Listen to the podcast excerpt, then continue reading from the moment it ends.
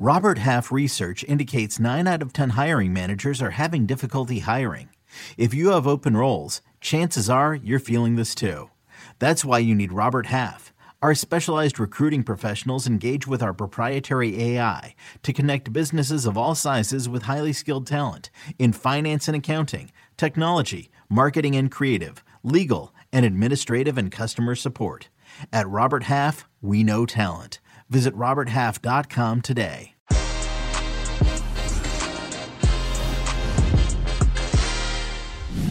Manchester United go to Paris and they earn a 2 1 victory against PSG. Absolutely incredible. We have that game and many, many more from Tuesday's action with all the analysis with Jimmy Conrad and, of course, Jonathan Johnson right there from the stadium. Everything is coming right now.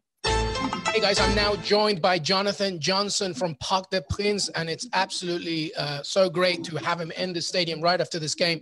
JJ, I'm just going to get straight into it. Talk to me about the game. Uh, there's a little bit sound and stuff in the background, but people have to realize that you are right there. So talk to me about this game and, and your own thoughts on it. Yeah, obviously a very disappointing result for PSG to start with. A fantastic result and performance uh, from United. Uh, you know, I don't think many people were expecting United to, to come here and put up such uh, stiff resistance. You know, uh, we, we were talking about this just the other day, how, how we thought, you know, PSG were one of the favourites for uh, coming into this group, and it's uh, United would do well to, to sort of finish in the top two. But on the evidence of this performance, it's just uh, you know it really it changes the whole outlook of the group ahead of the, the remaining matches. Uh, you know, there's there's question marks over the way Thomas Tuchel set the team up. Uh, you know, there's uh, you know a lot of positivity there for United fans to take from some of the, the performances. You know, two fantastic goalkeeping performances as well. I think we have to give both uh, Navas and De Gea credit.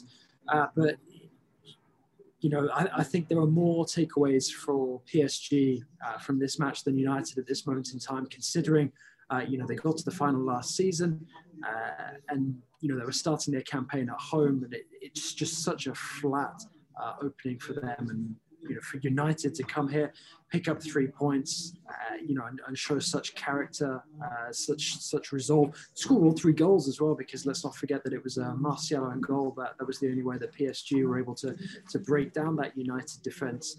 Uh, I was very impressed with the way uh, uh, handled himself. You know, obviously uh, an Aston Villa favourite of yours and mine. Uh, so, you know, very, very surprising uh, results. Uh, but I'd say that the performances, both in terms of the positives for United and the negatives for PSG, you know, were also extremely surprising. Didn't expect to see PSG, you know, be so underwhelming uh, when they were coming out for this, showing no hunger, uh, based on the, the, you know the way they they made it to the final last season, uh, and United basically picking up where they left off in Paris a couple of years ago. Yeah, it did. There were sh- shades of this game that seemed very similar to two seasons ago. You were right there live. How did it seem in terms of the back and forth? I thought Aaron Wan-Bissaka was incredible on Kylian Mbappe, just like following him around. Did you did you feel that when you were watching right there? Yeah, I totally agree. I thought he was uh, extremely impressive. I've already mentioned uh. Uh, you know, I thought that Telles offered a lot as well, particularly as he was playing a lot further forward than you'd expect him to play, uh, you know, once United have everybody uh, fit and in form. Uh, so it's, you know, I, I think there's a lot of very, very good things that, that United can, can, can take from this. You know, obviously they've turned their form around a bit uh, in the since the international break you know, it it always feels very very strange when uh, you're in a, an empty stadium like that, watching uh, the players. But one of the more interesting aspects of, of seeing a game unfold like that is the instructions that you hear both coaches uh, shouting to their players. Uh, you know, and the communication between the, the players themselves. And it, you know, it's quite clear that United came here uh, with a better, with a stronger, with a clearer game plan than the, the than Paris. And you heard the likes of Kylian Mbappe shouting at times, uh, trying to organise his teammates, getting them to, to switch sides of the pitch. it just felt like PSG didn't really have that much of that much of a plan here. Uh, you know, so I, I, think Ole Gunnar Solskjaer deserves great credit for the way that he set uh, United up and, and, got them motivated for this match, got them hungry. You, are totally right. There, there were a lot of parallels between uh, this match and the, the United PSG clash that resulted in United going through a couple of years ago. You know, it's quite a cold, rainy evening at Parc des Princes once again. Uh, but it's, uh, you know, I, th- I think that when you don't have the, the, the, the crowd geeing the players on, uh, in a match like this when the spectacle is you know is less than spectacular as as it was for large parts tonight and that's not not intentionally a negative towards united or you know intentionally uh, you know to to detracting from psg they just they neither team served up a particularly appetizing uh, performance. But united didn't have to. They weren't under under pressure to do that. And when you're putting in that sort of performance in uh, in, in, such a, an empty environment, you know, it, it's it's amplified when you're when you're looking into it and and you know you're seeing this unfold. Uh, and for me, it was. It, just it just felt devoid uh, of emotion, uh, both in terms of the, the lack of crowd and also the, the players' investment, particularly uh, on the PSG side. Jonathan Johnson from des Princes, 2 1 to Manchester United, and PSG have a lot of work to do. My friend, get home safe. Thank you so much, and we'll see you next time. Thanks a lot. Hey, everybody, welcome to Tuesday's Champions League recap with my man, Jimmy Conrad. It's just me and Jimmy, just me and Jimmy, like we like it, just like this. All right. But guess what? I'm eating a lot of humble pie today. A lot of humble pie. And we're going to get into it right now. Jimmy, good to have you, my friend. How are you, bud? How was the day? How did you see it? Oh, I'm feeling great. First and foremost, this is my favorite club competition in the world. With all due respect to every other sport that's ever existed anywhere, I just I love this. I love the magnitude of it. I love the energy, the enthusiasm. Even if there's not fans in there, even though they're the ones that ultimately make it special, we're still here cheering for our teams. A lot of talking points today, and for me, the biggest surprise with Manchester United getting the result against PSG. I, I don't know where you want to start there, but I'm excited for United. But I was really surprised with PSG's performance. Yeah, we're definitely going to start there. Actually, right before you jumped on, we had Jonathan Johnson from Parc des Princes to talk about basically the report and his point of view and how both of us really saw this as a good way for PSG to start the campaign. But my goodness, Manchester United, I am sorry, Ole Gunnar Solskjaer. I'm sorry. Aaron Wan-Bissaka, you're a machine, my friend. Unbelievable. Such a good performance. Yes, PSG were flat.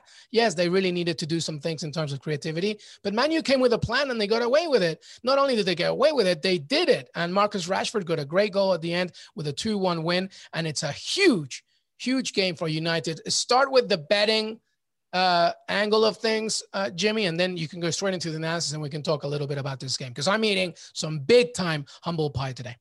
Yeah, I mean, obviously the the value was with Manchester United. If you wanted to to make some significant money, any kind of bets in favor of them was the way to go. PSG were not the heavy favorites, but were the favorites, and so uh, I didn't I didn't hit the one that I chose on that. However, I did say in the last pod that Bruno Fernandes to score anytime uh, was a good bet at plus two twenty, and he did because he got a second chance at another penalty because that's what happens in the world of Manchester United. They just get penalties. Even if they don't make them, they get them again, Luis. That's just how it works. So, uh, you know, very excited for United fans. Obviously, a pretty uneven start to the season. A lot of questions of Ole Gunnar, but I thought he got his tactics spot on. And really, PSG played right into those tactics. I, I for a team that that is that vulnerable right now, as Manchester United is, when they're trying to still figure out their identity, still trying to figure out – their their best starting 11, right? Ole Gunnar taking Paul Pogba off was wow. The ball is on Ole Gunnar for doing that. I respect it a ton. And then I thought Pogba made a big difference when he came on. When PSG gives up that foul, Diallo, he doesn't need to win the ball there. Martial, it's an obvious turn. And even if he does turn and get to the ball first, he's like on the end line, right? He's just, there's nothing he's going to do. Just keep him corralled. And I think that's a problem for PSG moving forward. Their center back position. I don't think they've properly replace Thiago Silva, not only from a talent department, but also from a leadership department. You know that that guy's going to make a play more often than not, and he's so steady. Diallo, I, I just, as much as I thought he had a good game otherwise, just making that decision, that that brief hope that Manchester United got when you when you're a team that that's that's vulnerable like them, when you get that early confidence, then you start to get that belief. They're not a team yet for me that has matured into we can make believe that confidence that we need to have to win games, right? Those are what the greats do. Those are the great teams. They can hit a switch and like, you know what? We're going to do it now. It's our turn to do it now. Manchester United's not there yet. Maybe they get there, but maybe not. So I just thought PSG played right into Ole Gunnar's tactics. And and then when that happens, when they go down a goal, Neymar gets frustrated. He's trying to do everything by himself. Uh, Mbappe is trying to do a little bit more by himself. They're not looking to combine as much. I thought Di Maria was a little bit off, not as sharp as I expected him to be against the former club that he did not like when he was there, nor did his wife. So, yeah, there's a lot to take away from this one. I think it's obviously a great three points for United. PSG's got to be disappointed. And, and I wonder how they respond to this. Yeah, I mean, there's so much to talk about this game. Uh, let's begin uh, from my angle, from PSG perspective. I think that not having Paredes and Verratti was a big deal because I think that in like you talk about Neymar, sometimes you know by the very end he wants to do things by himself. Kylian Mbappe, Angel Maria, of course, but Verratti and Leandro Paredes are those kind of players that they are not just the architects, but they're kind of like you know the fortress protectors right? In defensive transition quickly let's figure this out what's going on and once i get the ball back it's kind of juan mata-ish actually right? So that's kind of what they were missing. I'm not making any excuses. I think your Thiago Silva point uh, is key because they're, you know, Diallo and Kimpembe are very talented, but you need a leader, somebody that knows what's about to happen. And, mm-hmm. and that really wasn't going on. Here's the other thing.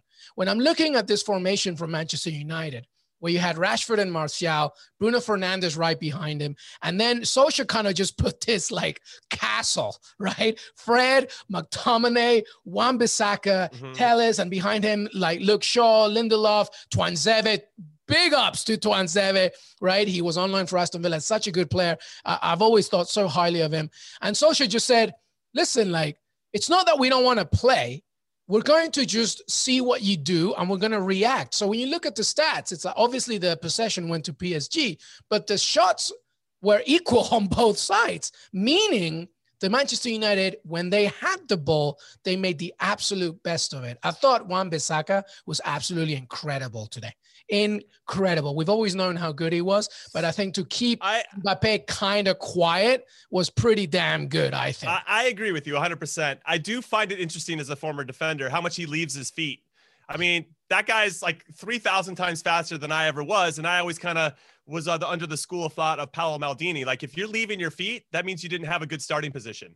You know, something's wrong if you have to leave your feet to play defense. I think and, the advantage that he has, though, Jim, is that like you know, he's just so athletic enough to just pick himself up again. I think, I think technically speaking, absolutely, uh, you know, on point. But the way that, listen, and it's no vacation to try and track Kylian. No, of course not. Oh, so, yeah, you try to track Mbappe, you try to track Neymar, Di Maria. These guys are so good. I get why you have to leave your feet but I just feel like he does it a lot. And I feel like it's become more of a safety for him. Whereas if he had better starting position, then maybe he wouldn't have to find himself in that spot as much. Now, that said, this is me completely nitpicking a guy that I think is a tremendous defender, and I'm a big fan of him. And I think he's elevated that position for Manchester United. I'm just, I just feel like you can maybe even get more out of him, which I think is a good problem to have. I think his potential, he's not hit his ceiling yet. Not and, at all. Uh, and I'm very excited about his future in particular. Yeah, absolutely. And then the other two players that I want to talk about is Fred. All right. Fred has been criticized a lot for many, many months. In fact, even before social, I think. Just it, it, it's Fred is kind of like uh, he's kind of like when you don't know what you want for dinner. And, and you kind of just say, oh, let's just let's just see what's in the closet. Throw something in the microwave. Is that what you're comparing Fred to? Basically, right? Because you don't really know like what exactly like he can provide. And but today, it's you know exactly why he was there. He was there to protect, but at the same time to make sure that he moved the chains and be smart with the ball, maybe win a foul here and there. No, let's, let's keep. Let's keep the, fell into it. Let's keep the analogy going of him being a frozen food that you pop in the microwave. Like, I was gonna say like yeah. a food that you like, but you're not like crazy about. Like sure, okay, sure. We'll, we'll ha- it's a Wednesday night dinner. Right, right. So you you nuke him in the in the microwave, and yeah, sure, it's not the best tasting meal you've ever had, but it's not the It'll worst do. either. And you're satisfied. You're, you're ultimately satisfied, and it didn't really hurt that much. You didn't have to expend that much energy to put it in the, in the microwave and make it happen. But you know what? I, I agree you're, with you. But, but you know what? You don't need dinner anymore because you're full. and then the last player that I'll talk about, uh, and then you can make your last points about this game, uh, is uh, obviously Alex. Uh, you know what? What a uh, you know, smart player, crosses the ball really well. His set piece taken, like his corners are really, really good. I just, eh, every we could say, look, Manchester United, you know, earned a little bit of fortune, but not like you know, fortune favors the brave, and I thought that Manchester United really did a good yeah. job at getting, you know, taking advantage of, of, a team like PSG. Maybe maybe PSG thought, you know, we got to the final last season, we'll we'll, we'll do it again. Nah, not this time what I thought was interesting that, that Bruno Fernandes was the captain. You know, I know there had been a little bit of issue between him and Ole Gunnar about the harsh criticism he's been putting on Lindelof and and Harry Maguire for really not doing their jobs. And and he was right, but it's just is that how you want to hold guys accountable that publicly? Maybe you can do it behind the scenes. Uh, so I thought that was cool to see him take that on and, and take on that responsibility and make sure he holds everybody to that, that standard, not just himself. And then I think Alex Telles, because he is coming from Portugal, because he does speak Portuguese, I think his transition into the team is going to be a lot easier because Bruno Fernandes had to go through the same thing uh, less than a year ago. And I think that's going to be a big, big difference in terms of him getting more comfortable with the team and what the expectations are, especially when your Portuguese counterpart is the captain. Now, the one guy I do want to give a shout out to, and I could go on about the PSG guys in particular and just how they were a little – I just didn't really feel like they established a flow or rhythm. And to your point, Luis, it's because they didn't really have anybody in midfield that does that. They got Ander Herrera, who's a hard worker, and at times he can play that pass. You got Idrissa Gueye, who I like as well. But again, is he going to be the guy that really keeps it together? And then you got Pereira as well. Those aren't the guys that I think are going to really transition the team in a meaningful way. Get Mbappe and Neymar the ball in good spots uh, to make it happen. So I thought that that really worked in favor for Manchester United as well. But the player I do want to talk about is Marcus Rashford. I, I can't say enough about him. Obviously, he's taken on a lot of responsibility off the field, and sometimes that can impact how you're performing because all of a sudden you kind of start to see, well, I'm just playing a kids game where a bunch of grown men in small shorts kick a ball in a certain direction. It's not that big of a deal. Whereas the stuff I'm doing off the field is infinitely more important because I'm getting kids that are starving some food. And sometimes it's hard to perform when you're when you've got this weight on your shoulders but somehow he has delicately balanced that line continues to have success continues to be an absolute hero off the field. And for him to score that goal in the way that he did he saw the space. What a finish against Keylor Navas who I think is one of the greatest players in CONCACAF history who had a tremendous game but still gave up two goals. Uh, says a lot about Marcus Rashford in particular and I just like seeing good things happen to good people yeah, well said, my friend. I'm a huge fan of Marcus Rashford. As you said, what he does off the pitch is ultimately more important, but what a talent he is. Marcus Rashford, MBE, by the way. And I think what's really funny is that, and just the last point about Rashford is that he, um, today, actually, until the goal, he kind of is like, he was doing what he does off the pitch. He was very selfless. Uh, and sometimes I felt that he needed just to take advantage, but mm-hmm he came in the right moment. He got the winner. What a player! What a talent! Well done, Manchester United. Good job. I'll end it with this, Jimmy. You asked it to me on HQ. I'll ask you, what does PSG? What, what do they do now? What, what, what's their what's what's their end game now? Uh, well, I think I guess the transfer window is op- over, but it would be nice for them to maybe get another center back. They need to get guys healthy. You know, having Verratti uh, makes a big difference. I think he is one Marquinhos of those. Marquinhos too, right? Marquinhos obviously would help out a lot. I mean, Marquinhos less from a CDM spot, obviously as a center back would make a big difference. Verratti for me kind of has those Thiago qualities where he kind of sets the rhythm and allows Neymar and Mbappe in particular to stay higher up the field. You can tell when when those two guys are are frustrated, they just drop deeper and deeper to get the ball, and that's a great sign for the other team. Not so good for PSG. So if you're ever watching PSG play and Neymar's picking it up at midfield and trying to do everything by himself, you know he's frustrated. So for me, it's up to Tuchel to get everybody on the same page, working together, getting Icardi healthy. You know, having a, a number nine. I like Moise Kean. I liked his he was busy, but I feel like when he's running around Moise Kean, he just doesn't know where to go yet. And it must be hard playing with Neymar and Mbappe, who are so good 1v1. You kind of just almost similar to Messi, you just kind of want to get out of the way and watch. You know, you've got a ticket to the, one of the best players in the world. I just, I got front row seats to this guy. Let me see what he can do. Uh, but so I think they got to figure out how that all works, especially with a few new players. I think losing Choupo-Moting actually probably hurt them a little bit when he went over to Bayern. But if Icardi can get healthy, Moise Kean can get more comfortable, and then they can get some more guys healthy. Uh, that should solve a lot of the problems. But uh, that's a big ask from PSG for whatever reason.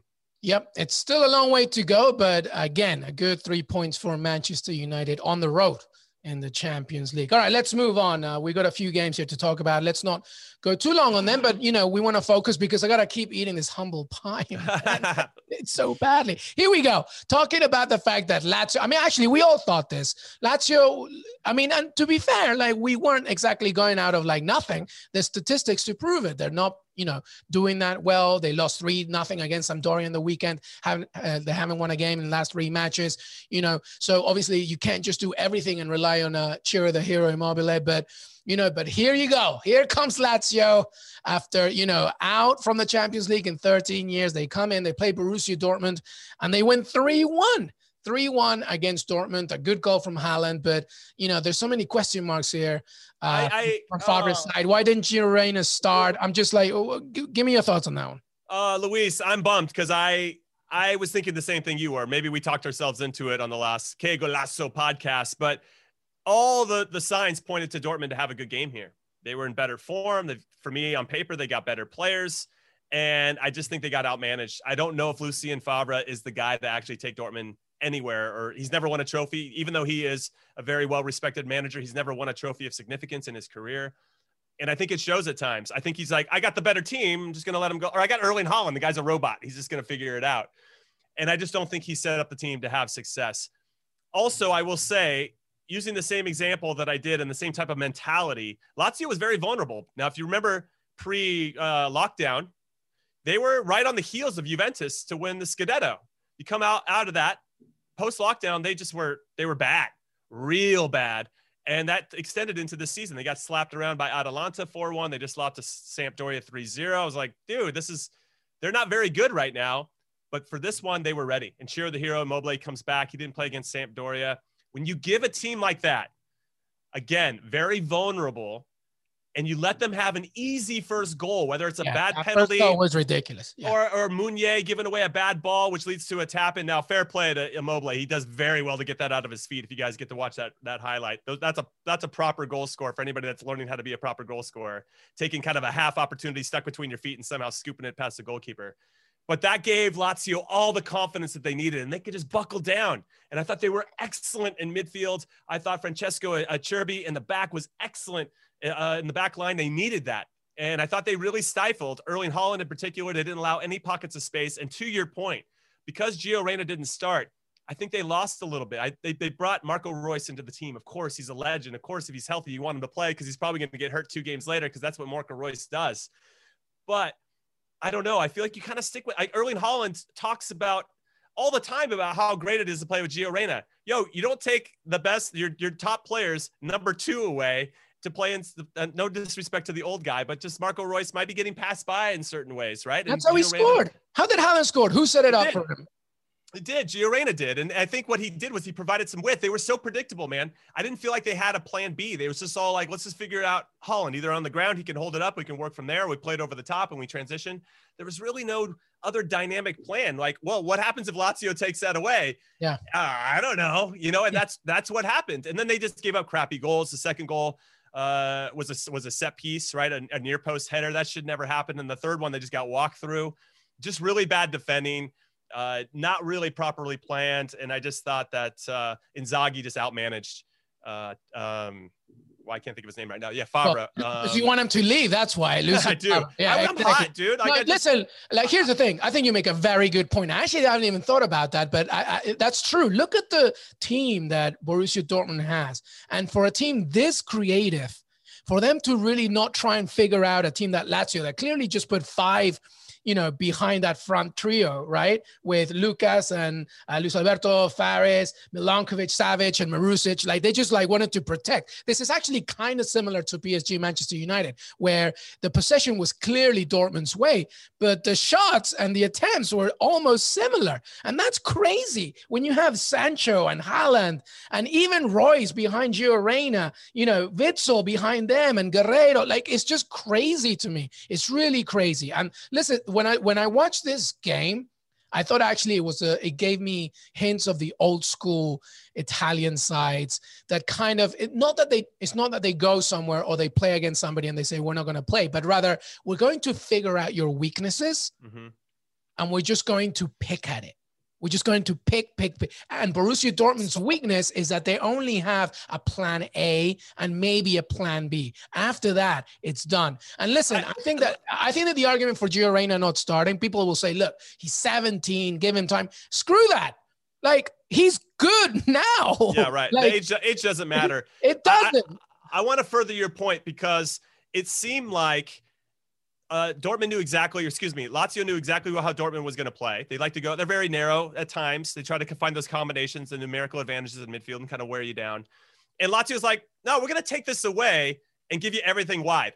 And Dortmund's like, no, no, no, no. I don't. We don't want wide. We're gonna still just try to jam it down this thing. And Lazio's like, okay, you know what I mean? And then it just was. It was unbelievable that that they couldn't adjust in a way that that could really penetrate Lazio outside of the one time. Away from Lazio, by the way, let's not take. No, I don't want to take anything away from Lazio. They took advantage. Good teams take advantage of mistakes, right? Yeah. And they finished those chances. So fair play to Lazio. They surprised all of us. I don't think anybody was expecting it.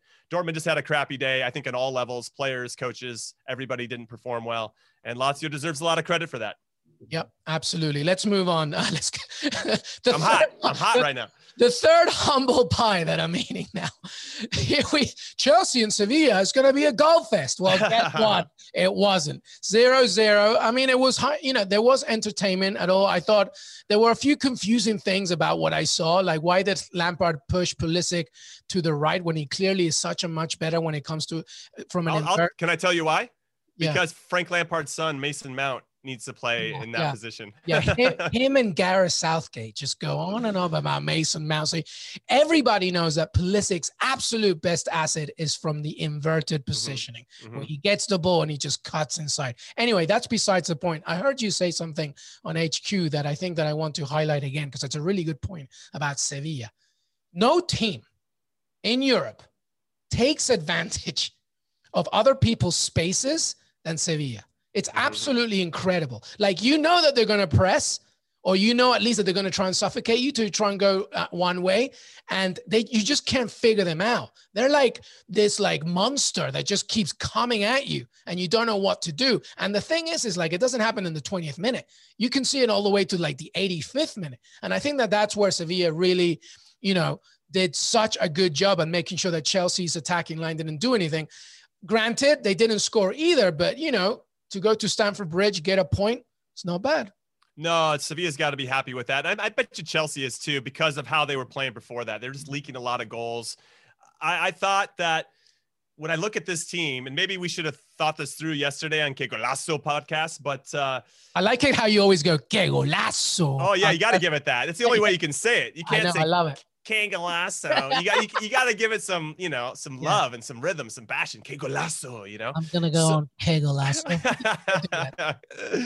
so I just think that coming out of that Southampton game, Frank Lampard told his guys, "Yo, we're thinking defense, defense, defense, defense, right. defense." And I've been in those situations before as a player where you're leaking a couple just crappy goals, and, and then all of a sudden the coach just harps on, "We got to defend first. And I got the sense that, that that's that's what they did. Everybody was thinking defense first. Everybody was dropping off, doing the extra work defensively, and maybe they didn't have the energy to go forward. Timo Werner, they were maybe hoping he would nip a goal, but nothing really uh, came out of it. And and I think they got to be happy with the stalemate. I thought Mendy did well in goal, and that's obviously a good sign for them to move forward. Thiago Silva came in and really settled the unsettled team uh, in a lot of different ways, something that PSG maybe was lacking. Uh, and then with regard to Sevilla, another thing that I added outside of their press was how they attack. They are so good at creating numerical advantages out wide and whipping balls in and, and, then having runners in the box that are actually running with purpose like the timing of their runs how they whip it in I can't get enough of it. And I really feel like those guys should write a book about how it's done. Even though other teams know it's coming, they still can't stop it. It's super impressive. Yeah. I remember interviewing Luuk de Jong about this, and he was just saying that basically, like when you're somebody that focuses so much on on your aerial uh, side of the game, like it's just heaven to play for a team like Sevilla because you know at some point something magical is just going to get right on the top of your noggin and you're just going to like get it in and stuff. But I think to your point, Sevilla and Chelsea nil nil. I mean, you know, it's not the golfers that we thought, but they'll probably be happy with a point. Let's move on uh, very quickly. Juventus.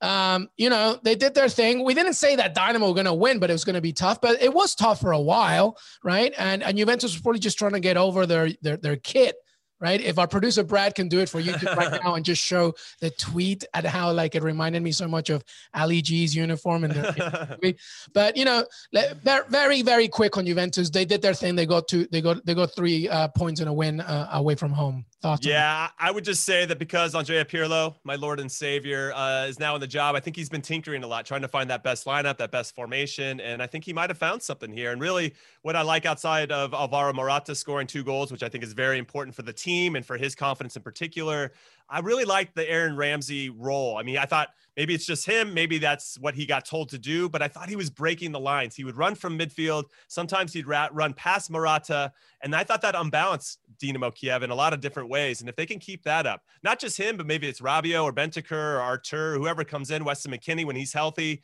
you know, and then they add Chiesa as well, and they just they got a lot of options. They just got to figure out the best way to make it happen. And they did this. I thought it was a pretty comprehensive performance without the arguably, or in my opinion, the best player in Champions League history in Cristiano Ronaldo. Yep. Uh, you know, a special shot. Again, Aaron Ramsey, I think Pirlo has found something pretty good there because he can hit sit just behind the number nine and, and create some damage. So a good win there for Juventus without their main star and of course Weston McKennie. All right, let's talk about Barcelona for a second. I mean, obviously we knew that the advantages was going to go there. They were at home playing a weaker side, etc. I thought Messi looked sharp, uh, but to me this story is about two 17 year olds, especially Ansu Fati.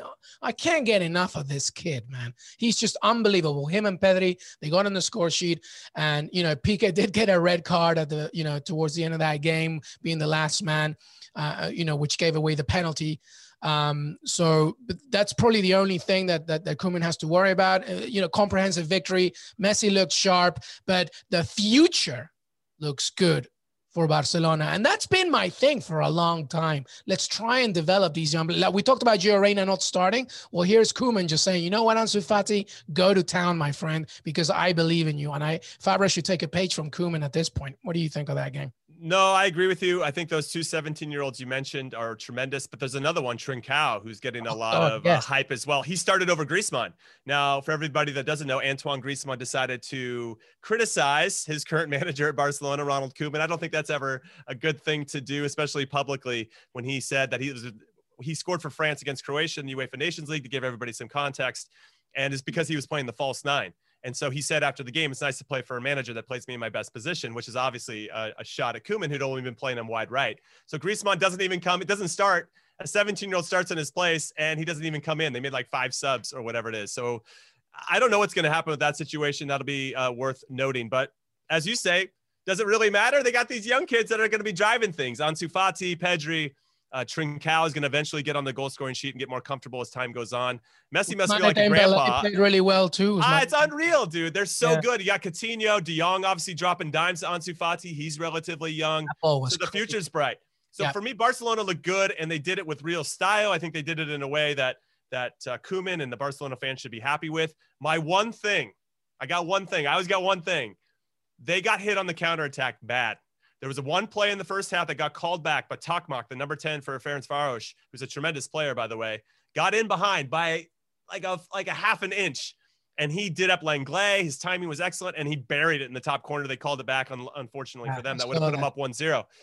But in the second half, the same thing happened. They play too high of a line sometimes. They don't have the speed to necessarily get somebody that can get in behind. Piqué now, who doesn't need to touch him, they're up 3 0. He gets a red card, so that means he misses the next game in Italy against Juventus, which is a shame because we know that Piqué likes to run his mouth and to go against one of his former adversaries in Cristiano Ronaldo would be a fun one to watch. But he's out of that, so it almost makes me think he did it on purpose so he wouldn't have to travel to Italy, which uh, whatever is it. I just it just felt like kind of a bonehead player. Maybe he had some pride at stake and he tried to make amends there, but it's unfortunate. And I think that is a vulnerability for that team that if they try to play too high of a line, trying to press the ball immediately, they can get exposed. Yeah, no, that's a very big point. And also, listen, at the end of the day, it, it's all about what's the mindset ahead of this weekend. El mm-hmm. Clásico facing mm-hmm. uh, Real Madrid. But you made a good point about, you know, being vulnerable against the counter. I mean, that's exactly why Piqué got that red card because Tokmac just like pushed him out. They, they weren't aware of what was about to happen. And and that is something to be worried about, especially in a Ronald Koeman system that, you know, kind of encourages going wide, attacking fast, et cetera, et cetera. But I mean, listen, 5 1 to Barcelona.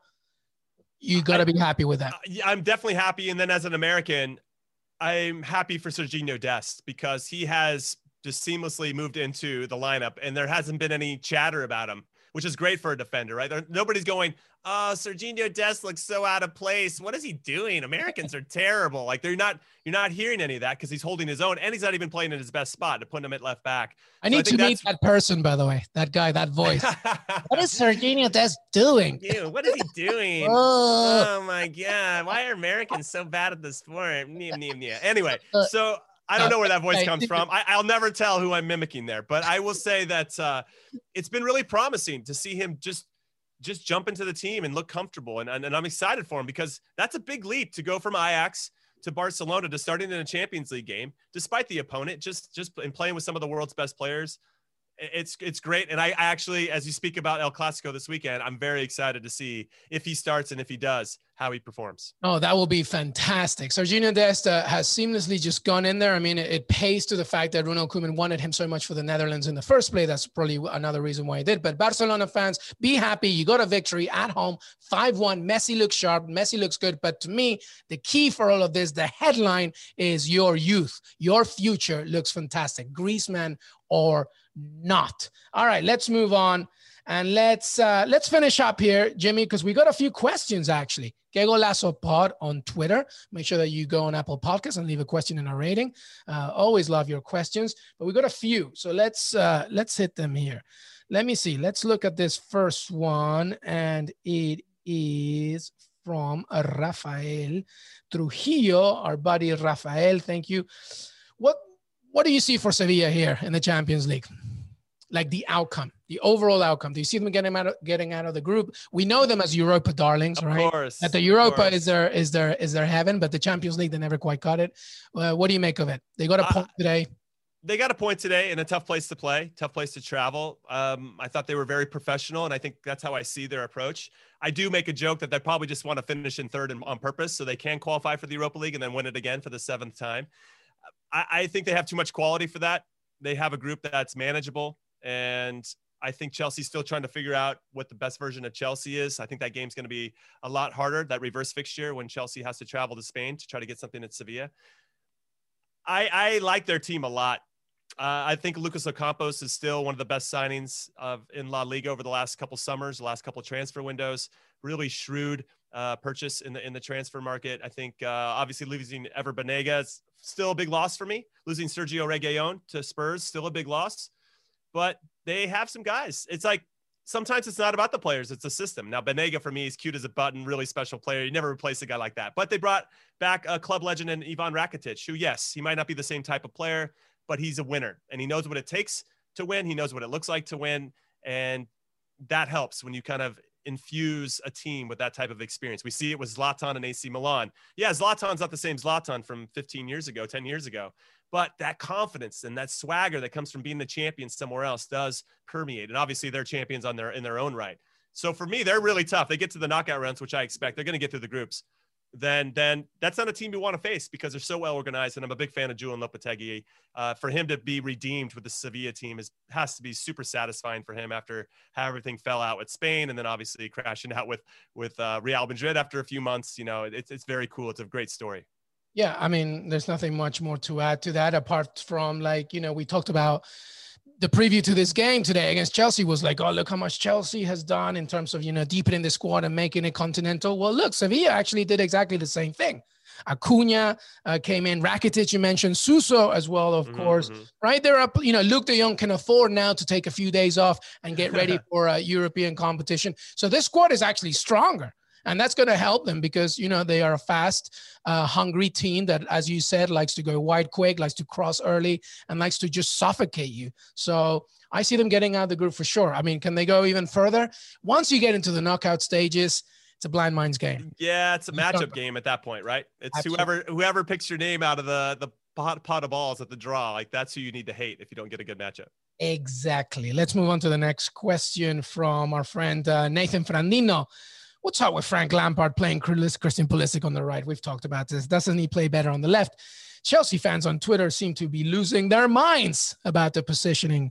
And also, what's up with Dortmund's poor showing today? Well, we've talked about Dortmund. That's already been said, but you know we can touch it on it again. Listen, Pulisic to me is an inverted winger. It's just he's just so good when he's on the left, and the moment he penetrates the box and he goes inside, he scares the bejesus out of defenders. The moment you take that away from him, it's way easier to control him because there are players and defenders that can be faster than him to go around him. Pulisic's very fast, but they're also very, very good, you know, ample defenders that can do the job. And if you push him, you know, going inside from the right wing, it's just not as effective. And it's just an inverted wing position. But like you said before, uh, Jimmy, this is about the Mason Mount.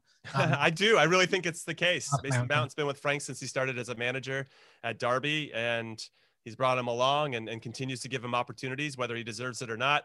I don't know, right? That's a that's a conversation for people that get to see training day in and day out. But I agree with you. Pulisic out on the right makes him a little bit more predictable, a little bit more one dimensional because he's you know more often than not he's going to push to his right, and so I think defenders can defend him. They can stack him up a little bit different. But when he's out on the left, he can go left or right, and and he feels more comfortable going to the left and maybe getting that quick cross off as opposed to if he cuts in with his left on the right side, he's just running into a bunch of people, and it doesn't feel as comfortable for him because it's harder for him to get it back on on his stronger right foot. So, yeah, it's interesting. I, I think Frank Lampard's still a young manager, and I think he's still learning, and I think he maybe still doesn't give the respect to Pulisic that that Pulisic deserves. Yep. All right. Last question from our buddy Felipe Cardenas from the Athletic. Uh, would you rather have Juan Cuadrado's elite service or his saucy dance moves? First of all, I got the moves already, so I'll go with the uh, with the elite service. All right. What do you? What, what about you, Jimmy? Do you need his moves or do you already? I, I don't know. He dropped a dime into Alvaro Morata today, so after that cross, I'm kind of leaning towards that. However, I can't dance. And his name translates into John Square in English, and I just love that name, which is amazing. So if I had a name like John Square and I could dance like him, I'd, I'd probably lean towards that. Yeah, no, I got the moves, baby. You don't need to do anything. Mm, mm, mm. No, Juan Cuadrado did very well today. Thank you so much for your questions. Keep them coming because we got so much more. Anyway, that's it. Tuesday was amazing, but we got another day to go crazy, Jimmy. Thank you so much. I want to thank JJ as well, Jonathan Johnson in Paris, and we will see you next time. Hey guys, I want to thank Jonathan Johnson from tuning in to us from Paris and of course Jimmy Conrad, my man, always with the analysis and the commentary. We will see you very soon as we preview Wednesday's action on Golazo. Don't forget to leave a message and a question on Golazo Pod on Twitter and leave a rating and review on Apple Podcasts. We'll see you next time.